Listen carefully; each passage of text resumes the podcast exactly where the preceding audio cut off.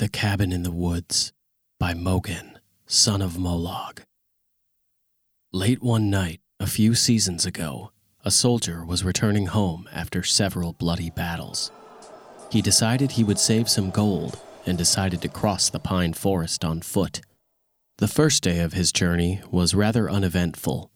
The soldier stuck to the main path and kept a brisk pace. When it started getting dark, he set up his bedroll, built a small fire, and cooked up some rabbit he had caught. A fine day indeed, he thought to himself as he fell asleep. Partway through the evening, the soldier was woken up by soft sobbing in the distance. He grabbed his sword, assuming it to be a bandit trick, but pretended to sleep so he could get the jump on them.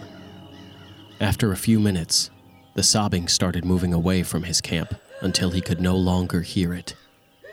For the rest of the night, he slept with one eye open. Day two. The soldier awoke with what rotten sleep he could catch and started off through the forest at a quicker pace, intending to put distance between himself and whatever he had heard last night. As the day went on, it began to rain heavily, so the soldier built himself a shelter for the evening so he could remain dry as he slept. It took him a little longer to fall asleep with the thoughts of the previous night in mind, but eventually he slept. This time, he awoke to sobbing that sounded like it was right outside his shelter. The soldier grabbed his sword and crawled out of the shelter.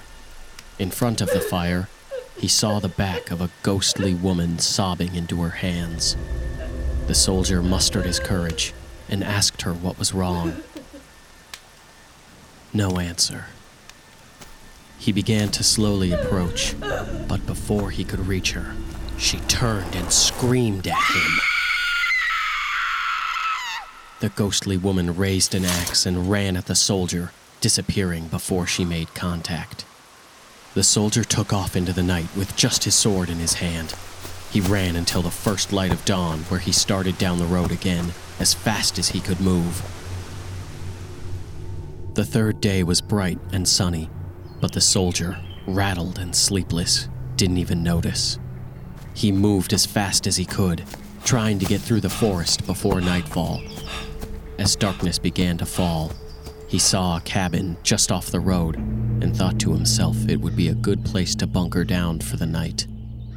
After arriving at the cabin, he spent some time blocking the doors and the windows. Nothing would get in. Despite his preparations, he could not sleep. He sat in what used to be the cabin's bedroom, staring at the barricaded door, shaking. Eventually, he could keep his eyes open no longer and fell asleep. This time, he awoke to laughing on the other side of the barricaded door. It sounded like the woman before, but he refused to believe it was her. The soldier burst through the door to find the ghostly woman from the night before, staring at the ground, laughing hysterically with axe in hand. He began to recklessly attack the ghostly woman, but he felt his strikes were less effective. He used a scroll of fireball, which drew a scream from her, and she exploded, disappearing.